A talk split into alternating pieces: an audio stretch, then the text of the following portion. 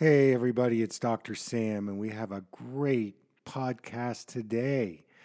I'm going to be talking about ulcers in the eye and what to do about that instead of using antibiotics, dry eye syndrome, light therapy, astaxanthin, and essential oils. So stay tuned.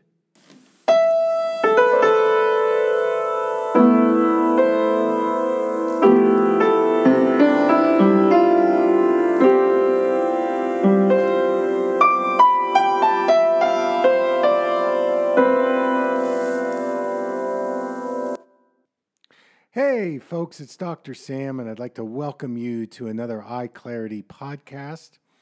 We've got a great show today. I'm going to start in by taking a question from Linda, and she's writing Hi, I've been using your products for a long time. I'm on antibiotics now for an ulcer on the back of my eye. My doctor said that it was caused by an infection. Do you have any resources for me to read or any comments? Well, ulcers uh, can be caused by bacterial, bacterial, fungal, or viral infections. They can also be induced by having toxicities both in the eye and in the body. Another thing I think about when I talk about ulcers is an autoimmune problem. So, our immune system is not working well, and um, this sets up uh, an inflammatory response. Obviously, things like stress can increase the inflammatory response and also trauma. So, I would consider these three things for the inflammation if you're not going to be using antibiotics. Eyebright tea, and I would use that in the evening as a compress. Uh, this is a tea that you can get herbally brew it up, let it cool down. And Eyebright uh, has been shown to help reduce inflammation in the eye. So the Eyebright tea compress at night. I would do the Similasan eye drops that also contains Eyebright. Uh, use that four to eight times a day, doing the eye massage technique where you're massaging the eyelids uh, after you put the eye drops in your eye. That will stimulate the the lacrimal glands to produce more tears. And then the third thing would be in the evening to use hexane free organic castor oil for the eyes. Just a little dab on your finger, put it on the eyelids, and massage them in.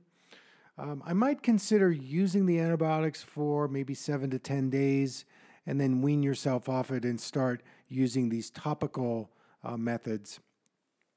I would add uh, an increase in fats and oils, 1,500 to 2,000 milligrams of omega 3. Uh, make sure you're taking daily probiotics for your gut. Uh, antioxidants like lutein, zeaxanthin, astaxanthin, saffron is another one that I like to use for retinal health. Uh, I would also consider getting some acupuncture. There's probably some imbalances with the liver, spleen, and gallbladder uh, meridians, getting some craniosacral therapy. And then my eye exercises, the end palm hum would be a great um, eye exercise to, do. And if you're using digital, I would recommend using uh, blue blocker tints uh, if you're going to be uh, on the computer for any length of time. It's important to find a holistic uh, doctor in your area, a naturopath, functional medicine doctor who can act as a point person to uh, to guide you. Uh, and um, you know, overall, this is a signal that uh, you know you need to improve your eye health and probably your systemic health. So, Linda, thank you so much for the question. I really appreciate it. All right, this next question is from Breah, and she's writing Hi, Dr. Berne. I've worn contacts since 1996. Recently, my eyes started getting itchy, red, and dry. I increased my omega 3 intake to 2,000 milligrams a day. I'm also taking bilberry and lutein. I've removed gluten, dairy from my diet, but my eyes keep getting worse. I get blurry vision with my contacts, and a film develops over my left eye. The feeling reminds me of an eyelid inflammation I had when I was a child. Now, the doctor prescribed steroid drops, wearing glasses for a few weeks, and then switched me to daily contacts for dry eye. I put the contacts in today after a month of wearing glasses, and my eyes are so dry and irritated. The doctor mentioned I am allergic to my own eye proteins, which sounds like a nice way of saying I have an eye autoimmune immune disorder. Is there any advice you can help for my eyes? I don't like wearing glasses. Well, first of all, Breah, I think uh, in the big picture, I would add some topical support, uh, things like uh, eye drops uh, four to eight times a day, the Eye Bright Tea compress at night, the castor oil eye drop uh, before bed, massaging it into your eyes. With the uh, chronic dry eye, you need to uh, interrupt the um, inflammation that's going on, uh, and these would be the ways to do that topically. I'm assuming you're taking um, a good amount of probiotics. Um, I recommend to get the highest colony family unit probiotics that you can. And you know your anti antioxidant uh, intake is good. I would probably increase that a little more. Um, you know, you might need some support on an endocrine level, uh, especially adrenal support. It sounds like your sympathetic nervous system is overworking. And also, I would be uh, questioning your thyroid health. Uh, also, I don't know how old you are, but um, when women get into menopause, if their estrogen levels are off, this can also lead to dry eye. So I think this is uh, really driven by a systemic reason why you're developing uh, all these symptoms. And of course, if you're on the uh, digital devices, blue blocker tints are really important. Um, I would do my N-Palm hum exercise. I think that's a great one, probably three to four times a day. Um, and I would look for a good acupuncturist, you know, get some support, liver, spleen, gallbladder, large intestine, colon. Uh, the, the acupuncture is great at opening up the meridians that go to the eyes, and you probably need an energetic boost. Um, you know, you can work with this through more allopathic ways, but it's a symptom approach. Um, but this is kind of the deal. This is what you're going through. And um, I wish you the best of luck. Thank you very much for the question. Okay, on my podcast, my next question is from Tahara, and she's uh, asking if I've written anything on synt- syntonic phototherapy. Well, syntonics, S Y N T O N I C, comes from the word syntony, which means bringing into balance. And syntonics refers to a treatment using light and color therapy on the eyes. And this is something that I've been using a long time. You know, one of the things that I um, observed very early is that, you know, we take in light as a way to see, but there wasn't much discussion on the, the more light we take in through our eyes, the more we can radiate the light out of our eyes, and this creates health and better vision. And when I started to treat people with light and color uh, frequencies, I found that there were certain colors that people uh, disliked, and there were certain colors that people loved.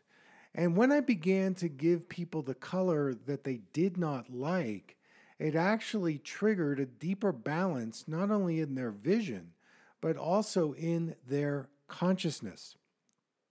And you know, when when I began to use light therapy, I noticed that um, people would actually have an expansion of their peripheral vision because the retina is made up of photoreceptors, and due to stress, trauma, and toxicity, sometimes those photoreceptors get desensitized to uh, the light, and light is a very important nutrient for our eyes, brain, and body. But when I would start giving different color frequencies, it would stimulate those photoreceptors to uh, cause the photoreceptors to start working again. And things like visual suppression, where we, we black out or we block out one of the eyes to avoid double, or uh, we narrow our peripheral vision, or we tighten our eyes, those patterns would go away when we received uh, a proper light diet. And uh, in some of the other things that I noticed about light therapy is that um, about 25% of the light that enters the eyes actually goes to the non visual pathways. So, what this means is, is that when light enters the eye, we have the potential for it to balance our nervous system. You know, if we take a look at the rainbow of colors, the red, orange, yellow uh, tend to be very stimulating. Green is the center of the spectrum, and blue, indigo, violet tend to relax us, reduce inflammation, uh, reduce edema. And so, um, on an acute level, you can use color and light therapy to actually help reduce symptoms. And as you extend the treatment, it begins to affect uh, more of the chronic imbalances. So, I've written a lot about light and color therapy. My first book, Creating Your Personal Vision, I wrote two chapters on light therapy. Um, I have a new book that's going to be coming out in the spring where I'll also be uh, talking about light and color therapy. And I wrote a book called I Sense uh, At Play in the Field of Healing. And in that book, I talk about how I'm able to measure energy fields using a type of Kirlian camera called the GDV camera. And in that particular book, I talk about some of the research I did using that camera, measuring people before I gave them light therapy and after I gave them light therapy, and I noticed that it really changed their energy fields. Anyway, there's a lot to it. Uh, thank you so much for the question. All right, this next question is uh, from Jennie, and she's asking about what are the benefits of astaxanthin. Well, astaxanthin is one of these superfoods that is amazing. Um, it is a marine carotenoid, mean, meaning that we get it from our seafood, salmon, uh, trout, shrimp. So it's got a pink color.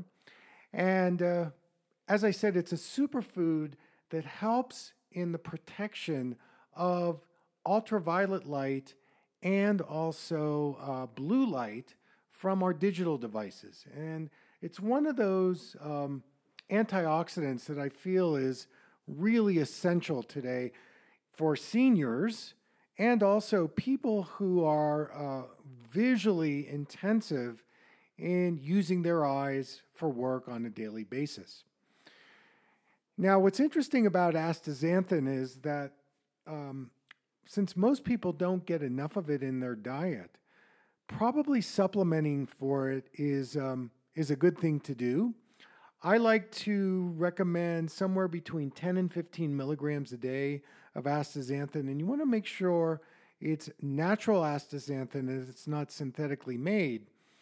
Another factor is, is that in the astaxanthin, there should be some inclusion of something called phospholipids. And this particular ingredient helps in the uh, absorption of astaxanthin. And of course, that's the name of the game. Being able to absorb these ingredients and nutrients um, is the most important part of it.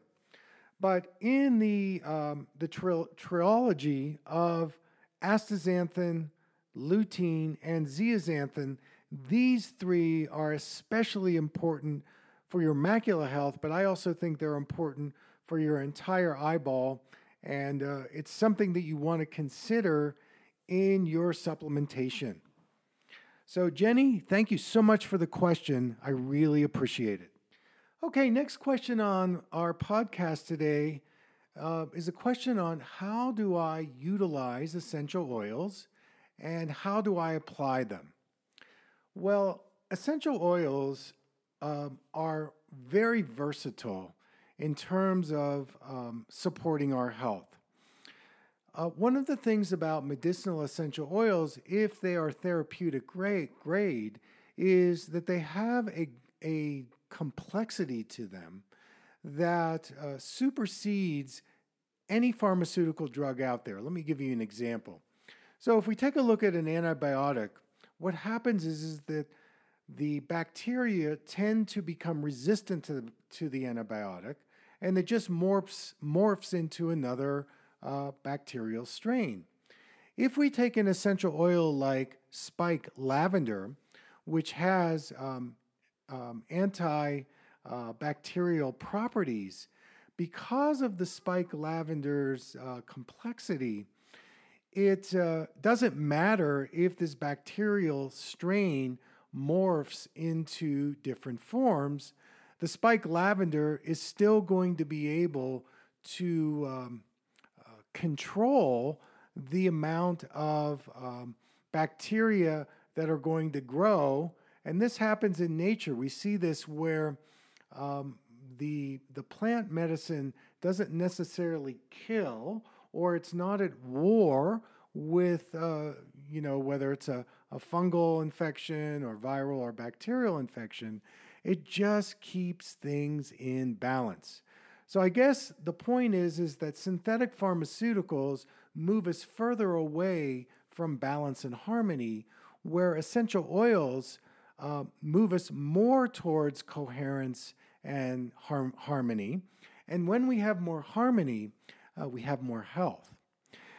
Another thing about uh, medicinal essential oils is they not only treat symptoms, so if we take, for example, you have a headache, instead of reaching for ibuprofen, you could use some high quality peppermint oil, massage it on the sc- scalp of your head, and it's going to help reduce your headaches uh, without any of the negative side effects of uh, nonsteroidal anti inflammatory drugs. Now, another thing about um, essential oils is that, let's say you kept using this peppermint oil, because of its vasodilating properties, it's going to help improve the circulation.